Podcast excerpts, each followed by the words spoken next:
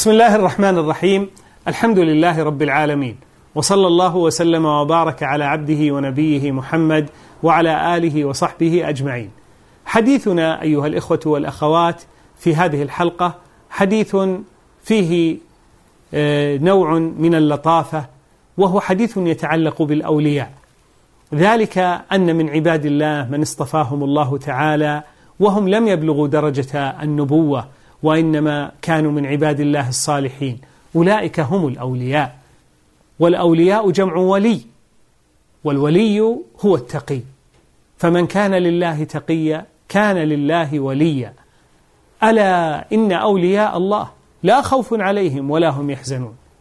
الذين آمنوا وكانوا يتقون. فمن أراد ولاية الله حقا فليسعى في تقوى الله بامتثال أوامره واجتناب مناهيه. وليست تقوى الله معشر الإخوة والأخوات أمر وراثي كما يظن بعض جهال المسلمين أن هذا البيت بيت ولاية أن هذا البيت بيت ولاية وأنه يتوارثها آه، اللاحق عن السابق والابن عن أبي كلا. بل ولاية الله تعالى تحصل بتقواه بامتثال أمره وباجتناب نهيه. وهذه الولاية قد يترتب عليها من إنعام الله تعالى على عباده المتقين ما يسمى عند العلماء بالكرامات. والكرامة أيها الكرام والكريمات أمر خارق للعادة. كما أن المعجزة أو الآية النبوية أمر خارق للعادة يجريه الله تعالى على يد نبي فإن الكرامة أمر خارق للعادة يجريه الله تعالى على يد عبد تقي.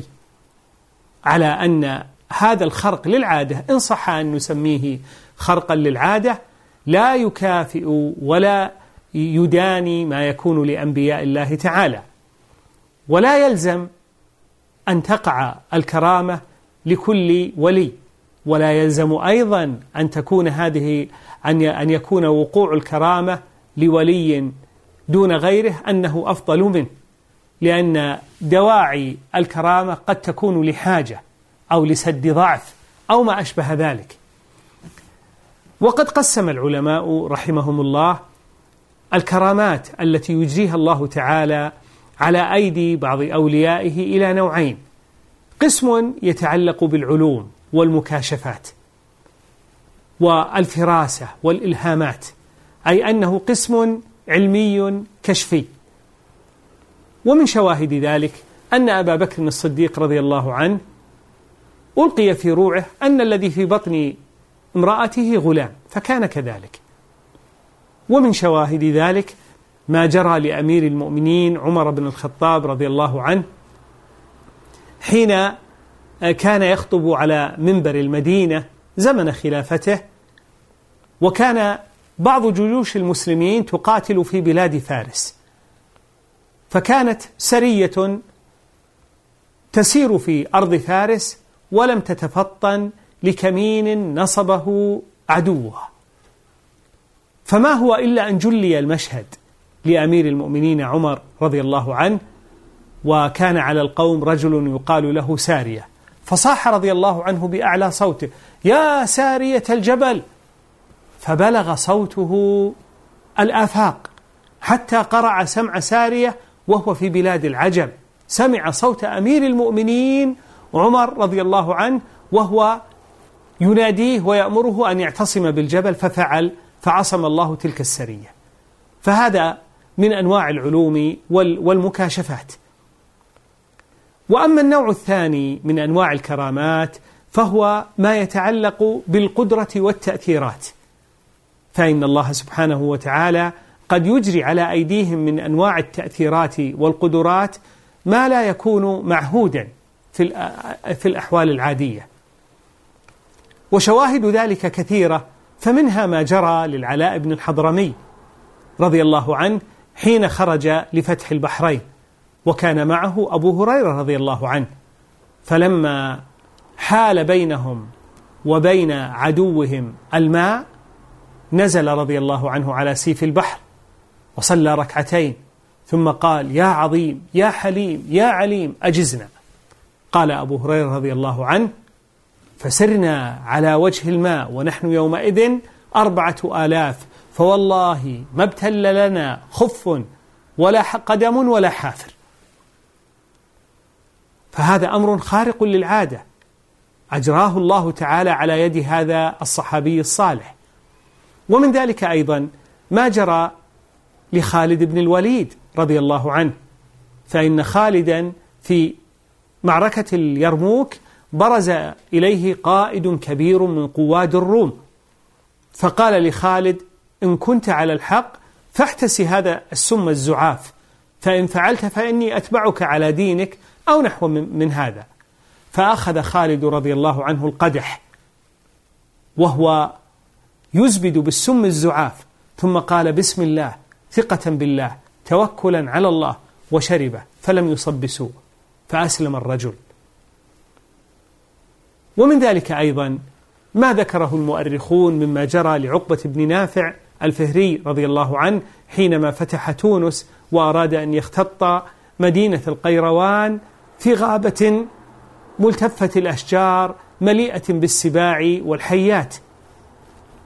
فوقف على فم هذه الغابة ونادى بأعلى صوته أيتها الوحوش أيتها الحيات نحن أصحاب محمد صلى الله عليه وسلم خرجنا في سبيل الله. فاخرجي من بيوتك.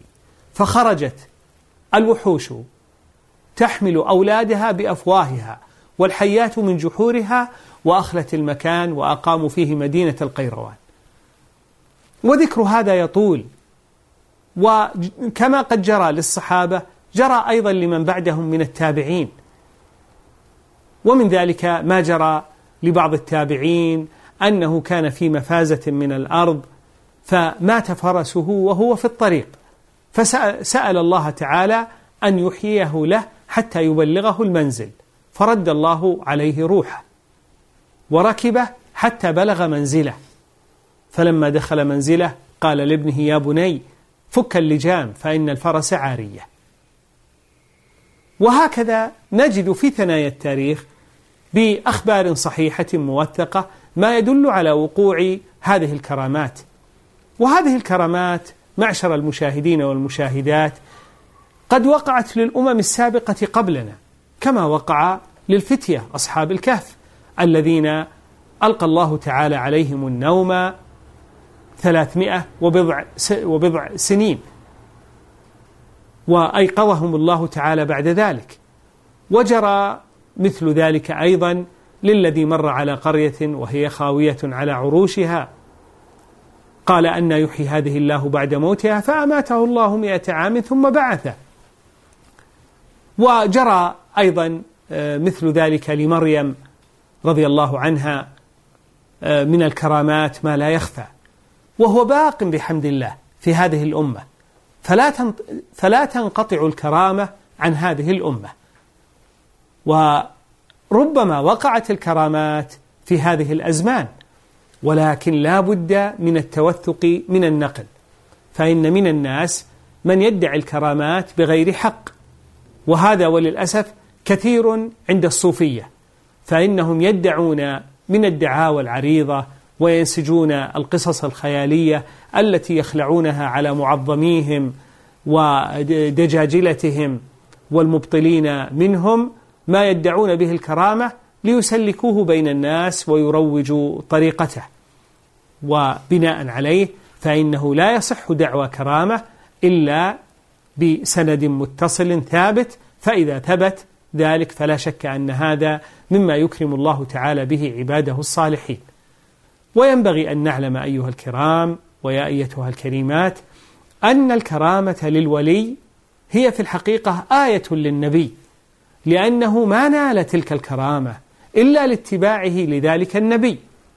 وبناء عليه فإنا إذا رأينا رجلا مبتدعا ممخرقا مخالفا للسنة ثم جرى على يديه شيء مما هو خلاف العادة فلنعلم أن ذلك ليس من قبيل الكرامة ولا كرامة وإنما هو إن ثبت ضرب من الشعوذة والمخاريق التي يلبسون فيها على الناس ويموهون بها عليهم ويدعون صلاح أنفسهم.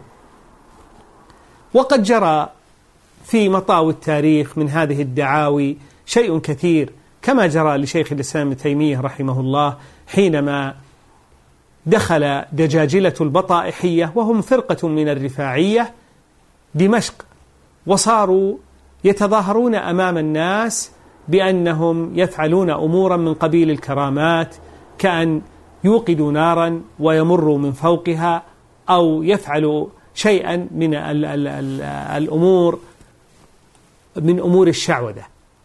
ويدعون أنهم على طريقة حسنة وصحيحة ويدعون الناس للانضمام إليهم. فما كان من شيخ الإسلام ابن تيمية رحمه الله إلا أن كشف عوارهم وبين فساد طريقتهم ومخالفتهم للسنة وأنهم من جملة المبتدعة. فلما بلغتهم مقالته وتحذيره منهم أجلبوا وصاحوا وأتوا إلى المسجد الذي هو فيه وهددوا وقالوا إن كنت صادقا فاصنع كما نصنع نوقد نارا وندخلها نحن وإياك. فما كان منه رحمه الله إلا أن قال ذاك بيني وبينكم نوقد نارا. وأدخلها وإياكم والكاذب يحرقه الله. أو نحو مما قال رحمه الله.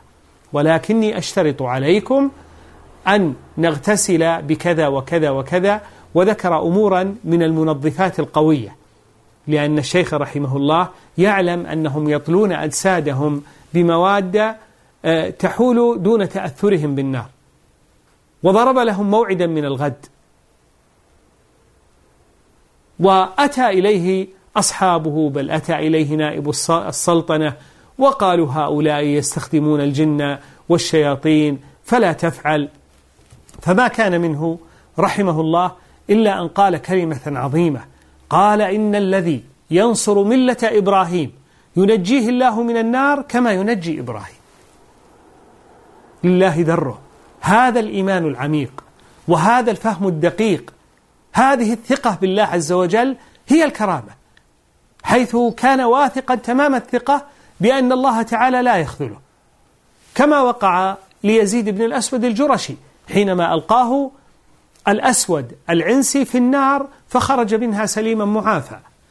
وبالفعل لما صار من الغد وأتى إلى الموعد ورأوا صدقه وإصراره على هذا الأمر انسحبوا وطلبوا الصفحة والمسامحة وغير ذلك وثبت الله تعالى قلب شيخ الإسلام. فنسأل الله سبحانه وتعالى بأسمائه الحسنى وصفاته العلى أن يكرمنا غاية الكرامة بأن يرزقنا امتثال أمره واجتناب نهيه وأن يعيذنا من كل فتنة عمياء مظلمة. والحمد لله رب العالمين وصلى الله وسلم وبارك على عبده ونبيه محمد وعلى آله وصحبه أجمعين.